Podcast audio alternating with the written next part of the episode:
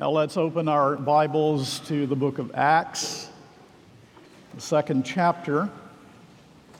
We pointed out last week from the first chapter that you are the missions agency that the Lord has ordained in His church. His church is the missions agency. We'll read the first 21 verses and spend three, three sermons on Acts chapter 2. Will you bow with me in prayer before we stand to read? Our Father, we have just confessed, I believe in the Holy Spirit. We do believe that this wondrous third person of the Trinity, who indwells the people of God, has formed us as Missions Church. And we ask that as we come to this text this morning, that not only will our minds understand and be prepared for what follows, but that our very souls will be moved within the depths of us to know and to understand our place and our calling as the people of God and our calling as individuals in the world as witness bearers to the Savior who loved us and gave himself for us on the cross, who rose from the dead, ascended on high, and poured out his Spirit on Pentecost. And now, Heavenly Father, we also pray once again that those who do not know the Lord Jesus Christ, even as the people of God, feast upon the Word, that they themselves will understand their need of the Savior, and that the Spirit of God will enable them to believe in the Lord Jesus Christ as their own Lord and Savior. We ask these things with all humility, in dependence upon the Holy Spirit who has given to us this word by divine inspiration. Amen. Now, please take your copy of God's word. We stand together. Acts chapter 2, the first 21 verses. This is the word of God. When the day of Pentecost arrived, they were all together in one place. And suddenly there came from heaven a sound like a mighty rushing wind, and it filled the entire house where they were sitting. And divided tongues as of fire appeared to them and rested on each one of them. And they were all filled with the Holy Spirit and began to speak in other tongues as the Spirit gave them utterance. Now there were dwelling in Jerusalem Jews, devout men from every nation under heaven. And at this sound, the multitude came together, and they were bewildered because each one was hearing them speak in his own language. And they were amazed and astonished, saying, Are not all these who are speaking Galileans? And how is it that we hear each of us in his own native language?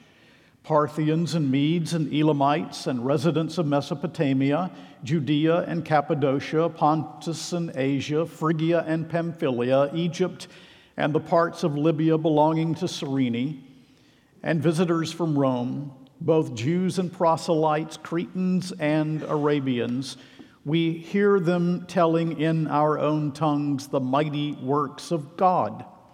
And all were amazed and perplexed, saying to one another, What does this mean?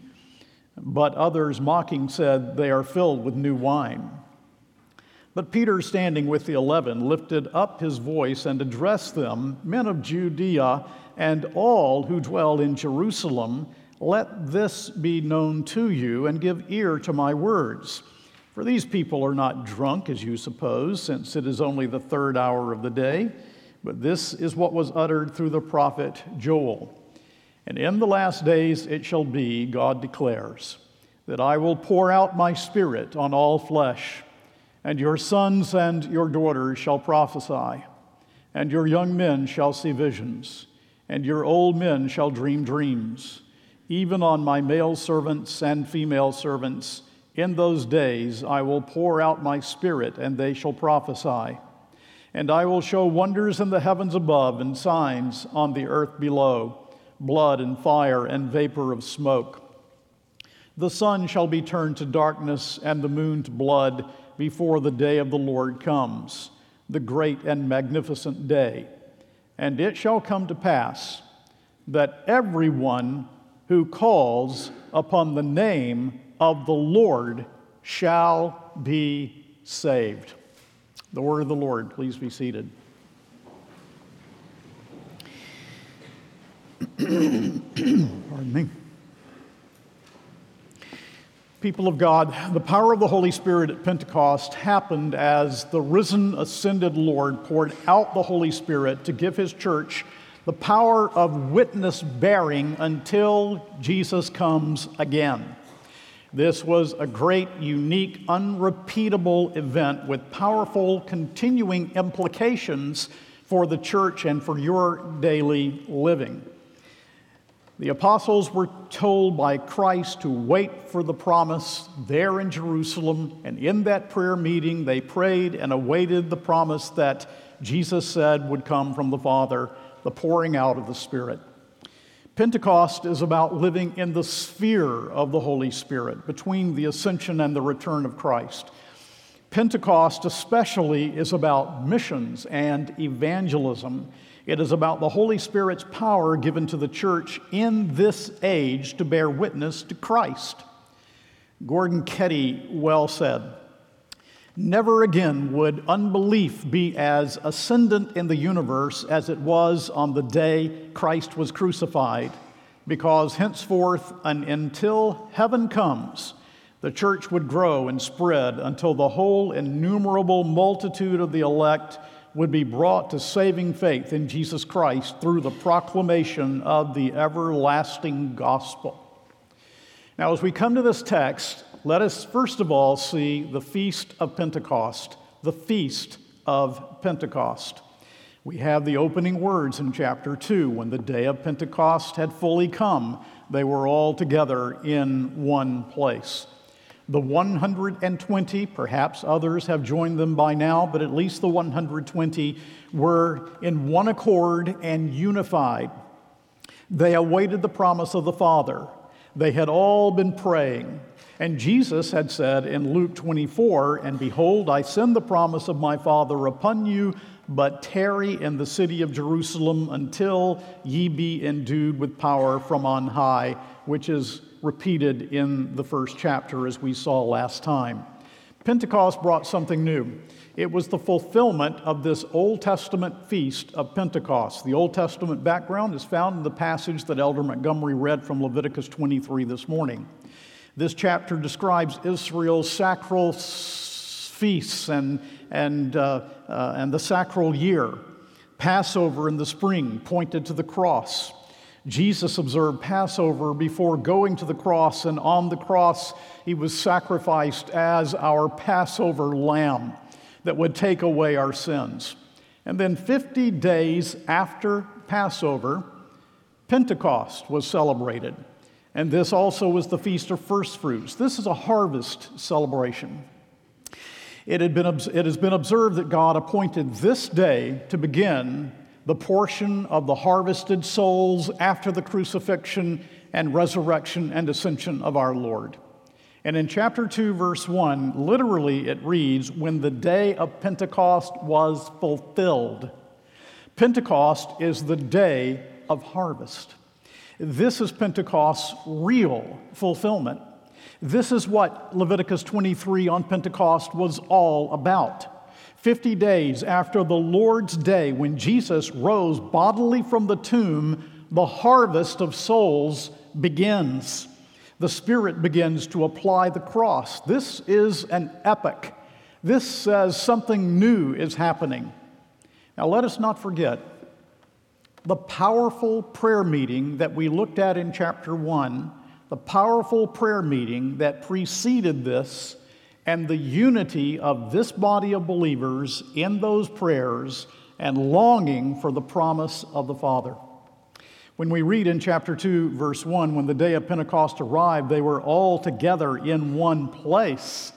They were in that upper room, perhaps later in the temple precinct and they were praying that the Lord would bring about this promise that was given. Yes, the Lord promised the power of Pentecost, but all prayer is for what the Lord wills.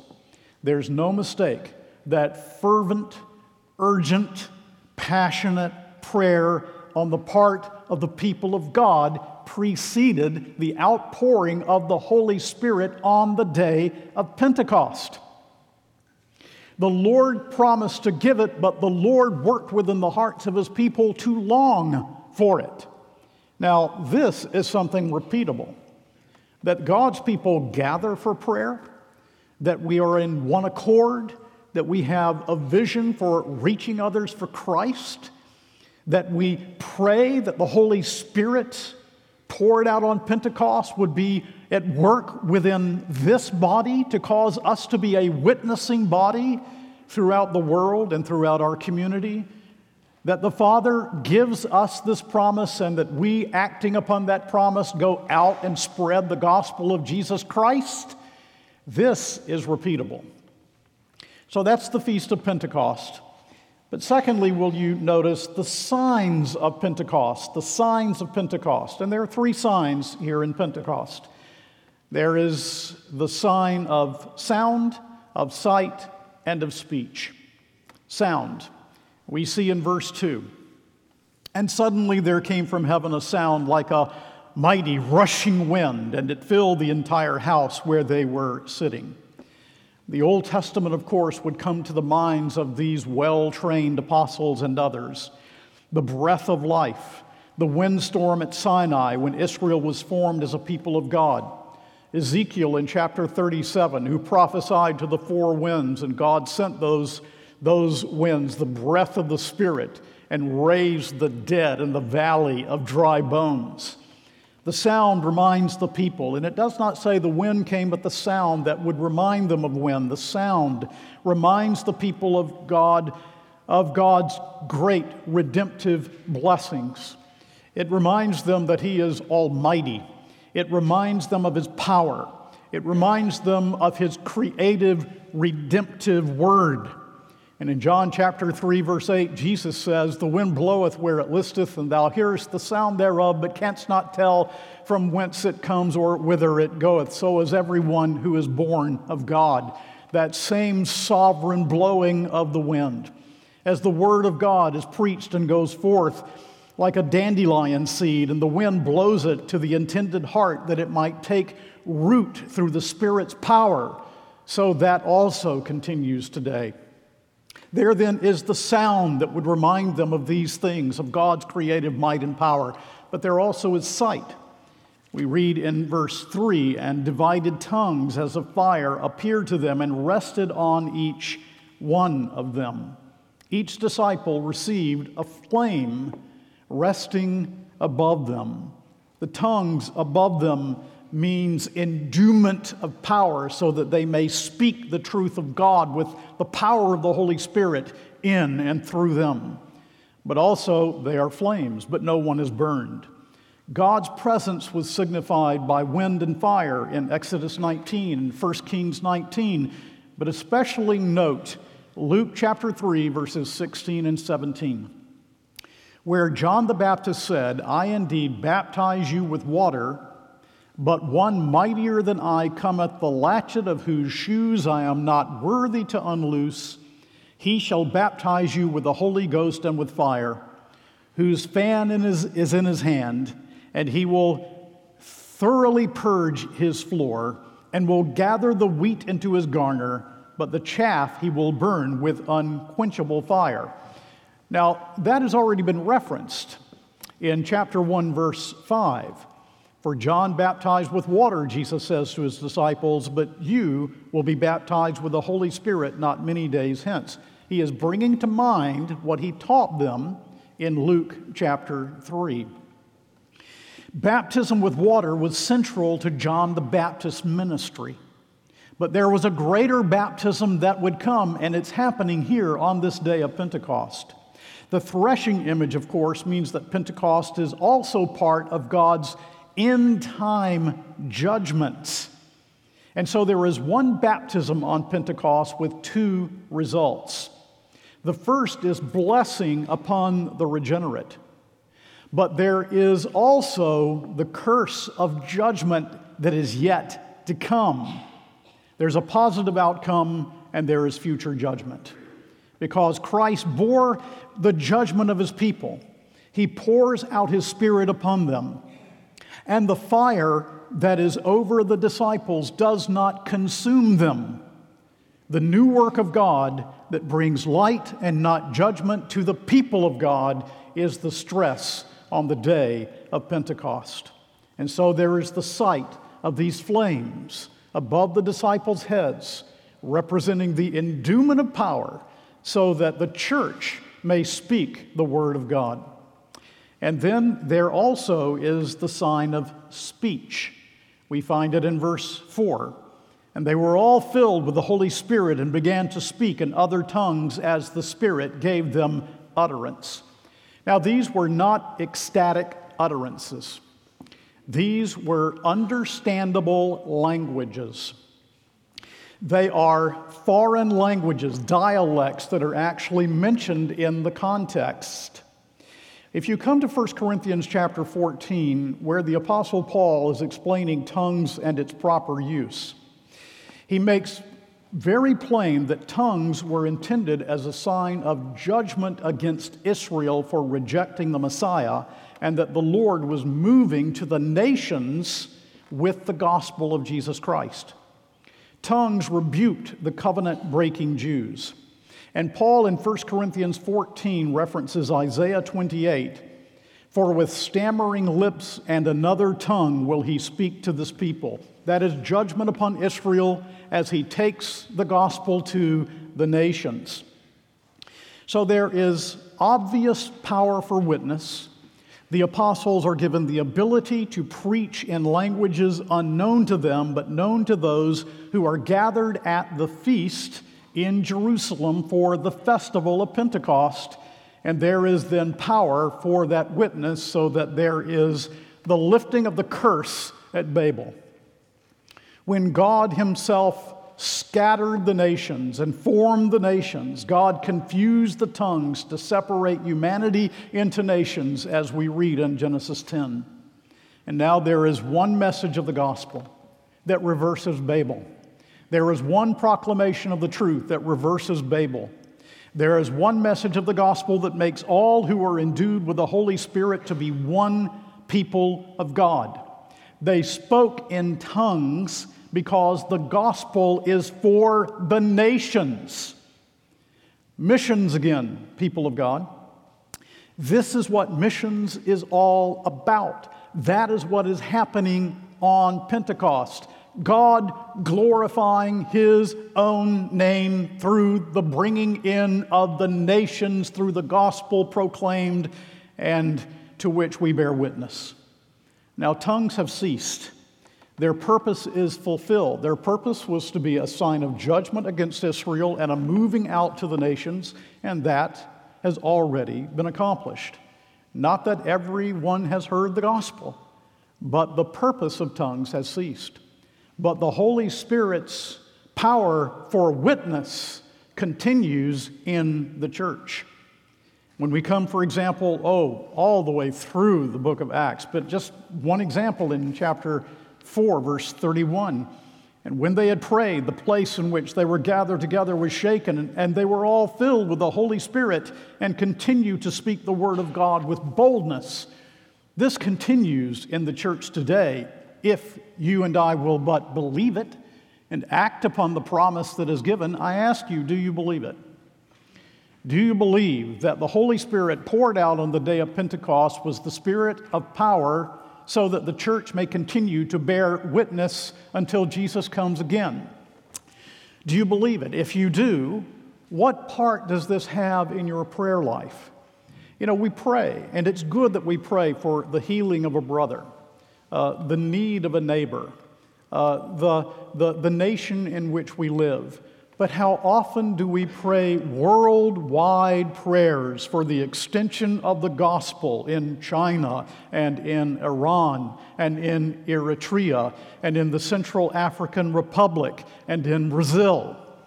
How often do we pray that the Holy Spirit will use us at Covenant Presbyterian Church as the witnessing body that we are formed to be? How often do you and I pray? Do we pray it Often do we pray it daily? Fill me with the Holy Spirit that I may bear witness to my family and to my friends and my colleagues and to others that I will meet. Do we believe what we read here about Pentecost? What part does this have in your prayers? Are your prayers worldwide prayers? Is my witness, is your witness consistent and bold? It can be because the Spirit of God indwells every believer. It can be. It's very concerning to me if you listen to pollsters, and I'm skeptical, but nonetheless, when we read that millennial Christians in particular, some of them actually believe that it's wrong to witness for Jesus Christ, that it's wrong to confess your faith. And even some have come to the point that they believe that there are many ways to God while claiming to be Christians. This is not the work of the Holy Spirit, my friends. Yes, indeed, we are called to be a witnessing body to the only Savior of sinners, and that is Jesus Christ our Lord. But now, having seen together the Feast of Pentecost, having seen together the signs of Pentecost, look with me briefly at the power of Pentecost. The power that is given on the day of Pentecost is the power to witness to the nations. Pentecost was not the birthday of the church, as some say, in the sense that the church never existed before this. It existed from Adam's faith in Christ, Abraham, and through the Old Testament saints. But there is a birthday in the sense that there's something new. There's a new form of the church that has taken place, a new covenant form. At Pentecost, the church, listen, at Pentecost, the church was born Missions Church.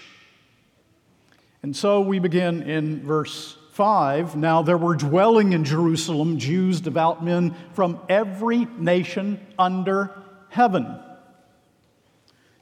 Very religious people. It doesn't mean they were saved people. They came from at least 15 geographical areas, according to this text. And they heard these apostles and Christians speaking in their own languages. Amazing, isn't it? Have you ever been in a foreign land where there is one language spoken and you're hearing this language that you don't understand, and then all of a sudden someone speaks English? It gets your attention, doesn't it? So, all of these different people, all of these various men from all of these 15 different geographical regions, all of a sudden hear Christians speaking the gospel to them in their own language. Amazing. And they were amazed. Actually, it says so. They were amazed, an imperfect tense, not a passing amazement. They were really flabbergasted. Who would expect these Galileans to speak so many languages? They're just Galileans. They would be, they would be country people. We love country people, but they didn't expect them to know all of these languages. How could this be? Parthia, far to the east, Medes and Elamites, who had been a part of the Medo Persian Empire, Mesopotamia, central to the Babylonian and Medo Persian Empire, Judea, where Aramaic, of course, largely was spoken, Cappadocia and Pontus, Roman provinces in the northeast of Turkey, pilgrims from Rome in the far west, Crete, Arabia, distant places underscoring the wonder of this linguistic miracle on the day of Pentecost. And in verse 11, both Jews and proselytes, Cretans and Arabians, we hear them telling in our own tongues the mighty works of God, the Magnalia Dei, the mighty works of God. That's what they were telling. What did they hear when the apostles and others went out and began to proclaim to them the gospel? They heard about Jesus. They heard of redemption in Christ. They heard of the remission of sins. And we know that that's what they heard, not only from Peter's sermon that is to follow, but we know because Jesus said in John 15 26, but when the Comforter is come, whom I will send unto you from the Father, even the Spirit of truth, which proceedeth from the Father, he shall testify of me. When the Spirit of God fills a man, a woman, a child to speak for Jesus, you speak about Jesus. The focus is not on you, the focus is not even on them, the ones to whom you speak.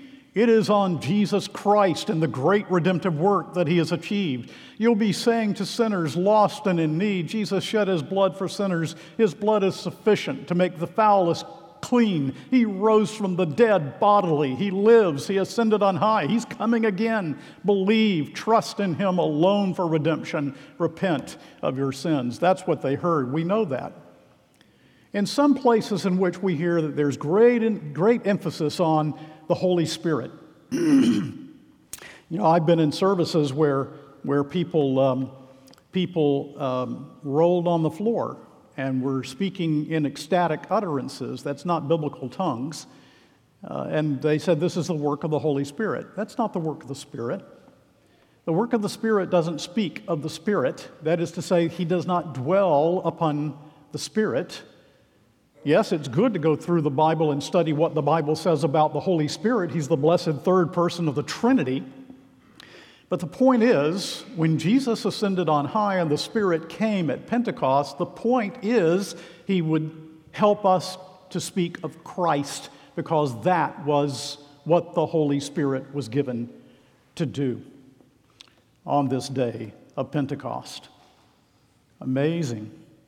This is missions. They heard of redemption in Christ. And in the last days, people returned to David their king and streamed to the house of God, days of restoration, days of reconciliation, applying the winnowing fork so that the gospel is preached. And those who preach the gospel are a savor of life unto life and of death unto death. What is happening as the gospel is preached in the power of the Spirit is there's the saving of the people of God and the sifting of those who will actually go to judgment because they do not respond in faith to that message. That's the power of Pentecost. This is about eternal issues, eternal things. This is about heaven and it's about hell. It's about the reality of eternal matters and where, where people will spend eternity. But having seen something of the power of Pentecost, we see fourthly the future in Pentecost. The future in Pentecost. Pentecost is also a sign that we are in the latter days. And so Peter says that the Spirit prophesied these things in verses 14 to 21. The Spirit prophesied these things through Joel the prophet.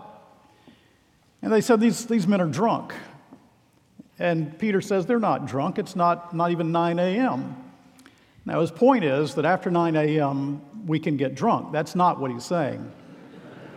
His point is that on a festival day, when Jews would not eat or drink anything until after the morning sacrifice, then you, you certainly can't assume that there is something about drunkenness here. But you know, it raises a question, doesn't it? How could wine explain languages? How could they even think that? Explain languages that can readily be understood by them. But only those understood them whose language was spoken, and many languages were being spoken. So initially, it might have seemed like pandemonium. An evangelist of a bygone day tells the story of a man who spoke English, uh, French, Spanish, and Portuguese. And he and some of these other evangelists would go down to the docks where the sailors would come in in this particular place, and they would preach the gospel. So, this fellow that spoke these various languages, if he heard French sailors, he would speak in French. But when he heard Portuguese, he would switch over and speak in Portuguese. And the evangelist said that sometimes some guys would stop for a few minutes and say, He's just drunk, don't pay him any attention. Well, that's because he wasn't speaking their language, he was speaking somebody else's language. Something like that is what is happening on the day of Pentecost. And I want you to note something very important. Note how the disciples have changed. Remember how depressed they were before the resurrection of Jesus Christ? How seemingly lost they were how they've changed. Jesus rose, Jesus ascended, He poured out the Spirit with which they have been baptized and also filled for witness. And I say, who knows what the Lord may do with someone here filled with the Spirit of God as you speak the truth of God to others in love and in grace? Who knows what the Lord may be doing in some young man here who is beginning to sense a call to preach the gospel, and he will be filled with the Spirit and with God's power. Maybe the next George Whitefield is sitting in our midst today. Who knows what God will do? But Peter with the Holy Spirit's power is very different than Peter without the Spirit's power. And you know that is true of you too. You, with the Holy Spirit's power, being filled with the Spirit, is very different than you neglecting the Word of God and the Spirit of God. This is the fulfillment of prophecy beginning in the last days, verses 16 and 17. But this is what was uttered through the prophet Joel. And in the last days it shall be, God declares, that I will pour out my spirit on all flesh, and your sons and daughters shall prophesy, and your young men shall see visions, and your old men shall dream dreams. That's what is happening here. Pentecost is the beginning of the new work of the Holy Spirit. It is a start of the new creation it is a new gathering of the nations to worship at the new temple. You are that temple, God's own people. And all of this the prophets proclaimed. And here we have the evidence of the new installment of the new creation. And when the gospel is preached or gossiped about in the power of the Spirit of God, and men and women and children come to know Jesus, they also are baptized by one Spirit into one body. They too are now worshipers of the risen and ascended Christ, and they are part of the new creation ushered in by the Spirit of God on Pentecost. We now belong. We now belong to the age to come. We belong to the new creation, and we testify to things that the world does not know and cannot know unless the Spirit of God regenerate hearts and grant saving faith. But he does that most often in conjunction with the message delivered. Now, fifth point the church and Pentecost. The church and Pentecost. Pentecostal and charismatic friends, for the most part, see Pentecost as a paradigm for the personal baptism with the Holy Spirit, and they argue that tongues, by which they mean ecstatic utterances, that tongues are the sign of having received the baptism with or in the Holy Spirit. So they argue if you do not have the sign, tongues, then you must seek the baptism with the Holy Spirit and long for tongues because that is the sign. Now, I've addressed this from time to time, and I'll not say anything lengthy about it, but just this. Tongues in Scripture are known languages, they are not ecstatic utterances. Such signs were so inseparably associated with the apostolic office that when the apostolic office ceased, so did tongues. Because the office of apostle was foundational, it does not continue. Tongues ceased as well and tongues were a sign of Gentile inclusion and judgment on Israel, as Paul makes clear in 1 Corinthians 14, which certainly has taken place. What should we take away then as we read this account? You should not take away, I need to be seeking a baptism with the Holy Spirit where I speak in tongues. That's not what the text is teaching. We should take other things from this text, wonderful things from this text. What should we take away about the Spirit of God and the filling with the Holy Spirit? Let me give you these things. First, Pentecost is unique and unrepeatable. I'm not saying that everything about Pentecost is unrepeatable.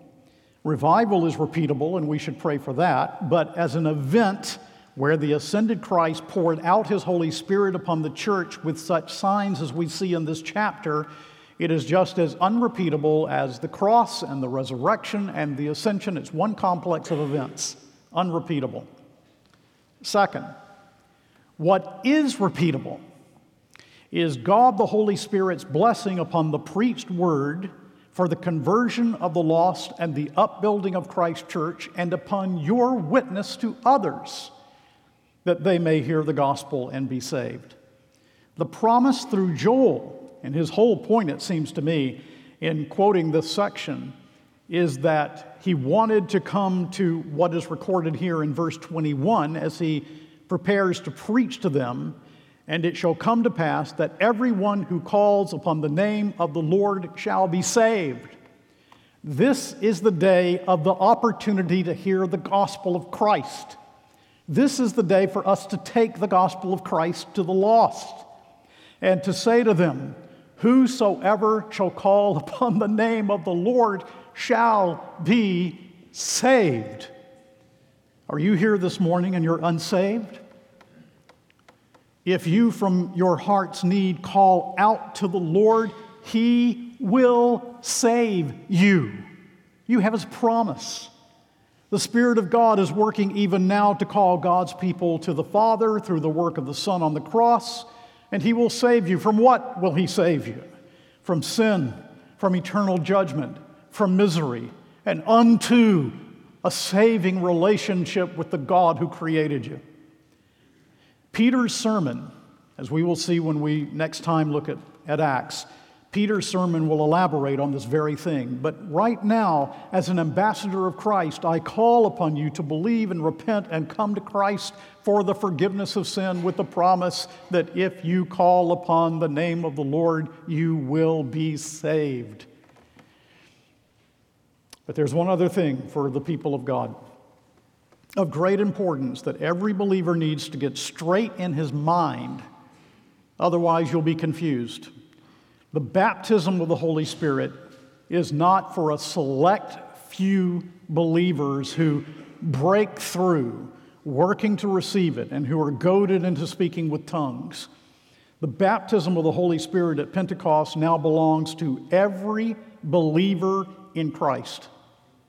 It is a one time thing that accompanies regeneration and incorporation into the body of Christ. Now, here's what Paul says in 1 Corinthians 12. In 1 Corinthians 12, verses 12 through 14, he says, for as the body is one and hath many members, and all the members of that one body, being many, are one body, so also is Christ. For by one Spirit are we all baptized into one body, whether we be Jews or Gentiles, whether we be bond or free, and have been all made to drink into one Spirit. For the body is not one member, but many. When, as a believer, you are baptized with the Holy Spirit, you are baptized, you become a member of the body of Christ. So, when is a baptized, when is a believer baptized with the Holy Spirit? When he believes. The baptism of the Holy Spirit is once, but the filling of the Holy Spirit, and both happen at Pentecost, the filling of the Holy Spirit for works of service and witness and for Christian living is repeatable. So the formula is this please get it down. One, one baptism, many fillings. One baptism by the Spirit into one body, one baptism, many, multiple, repeated fillings with the Holy Spirit as we will see often in Acts. For the filling of the Holy Spirit, we should pray daily. Christians do not need to ask for the baptism with the Holy Spirit because this happened when you believed in Christ. Turn to Ephesians 5:18, will you?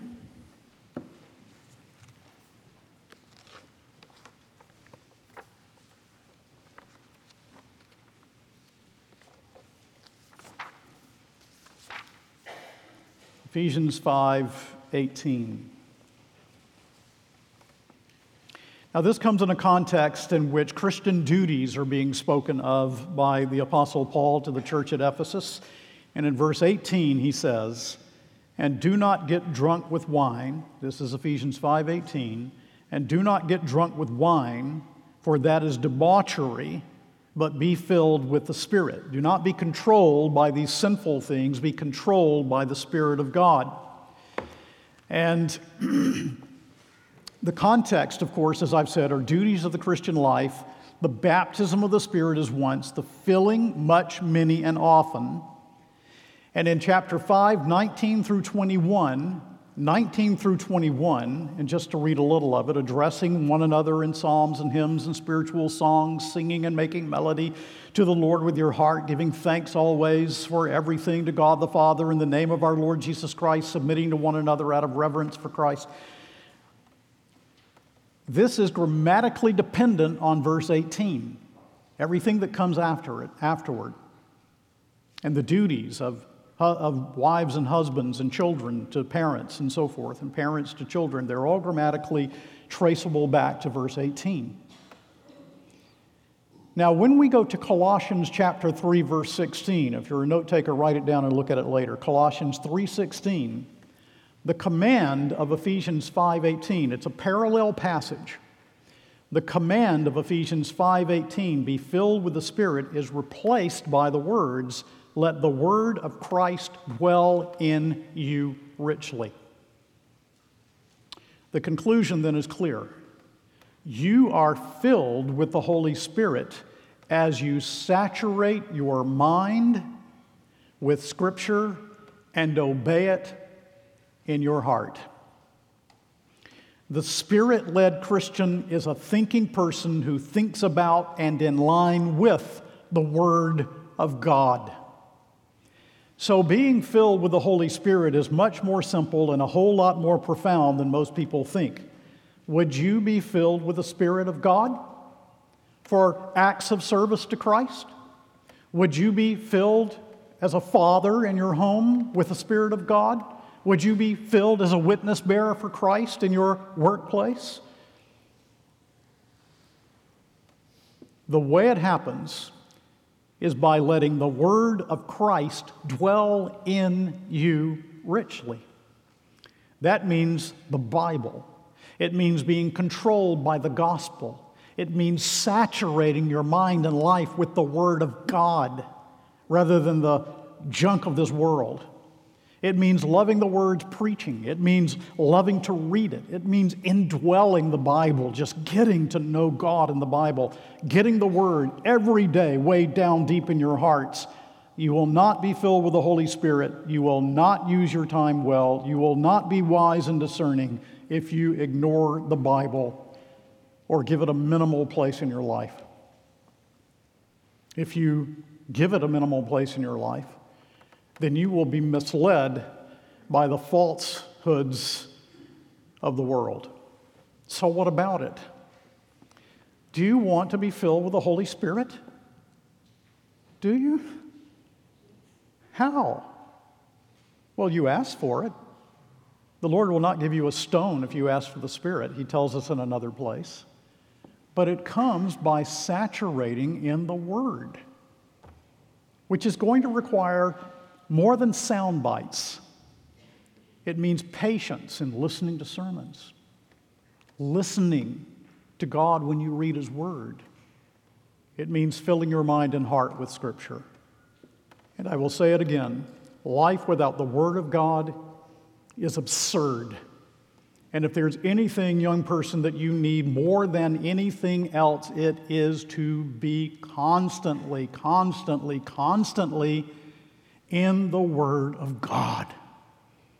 Hear your pastor. This is, I'm really saying what God says. And I do have a little experience with a Christian life.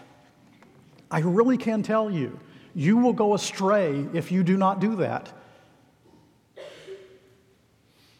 Do you think Larry, when he goes down to Brazil, Larry's a very gifted man. God gave him those gifts, but how are these things being accomplished? It's because he's filled with the Spirit. All right, let's conclude. I could go on all day. Look, Charles Spurgeon preached a sermon in 1877, a sermon from Romans 15. And in that sermon on Romans 15, the title of it was Our Urgent Need of the Holy Spirit. Spurgeon said, The power of the church for external work will be proportionate to the power which dwells within herself. Gauge the, gauge the energy of the Holy Spirit in the hearts of believers, and you will fairly calculate their influence upon unbelievers. You cannot get out of the church what is not in it. Did you hear that? You cannot get out of the church what is not in it. If indeed we are genuine Christians, we are indwelt by the Spirit of God. But we need to be asking and in the Word so that we be filled with the Spirit. You cannot get from the church what is not in the church. And so Spurgeon's plea should be ours that we rejoice in absolute dependence on the Holy Spirit, and that we continually cry to the Spirit of God to quicken us in all things and quicken the Word as it drops into the sinner's ears. Everything acts after its kind, and we must have a living church for a living work. Daily, then, let us pray for the power of the Holy Spirit. And may the Holy Spirit be at work in your hearts that we be obedient to this call from Mr. Spurgeon, which is ultimately the call of God. That daily we pray for the power of the Holy Spirit. Amen and amen.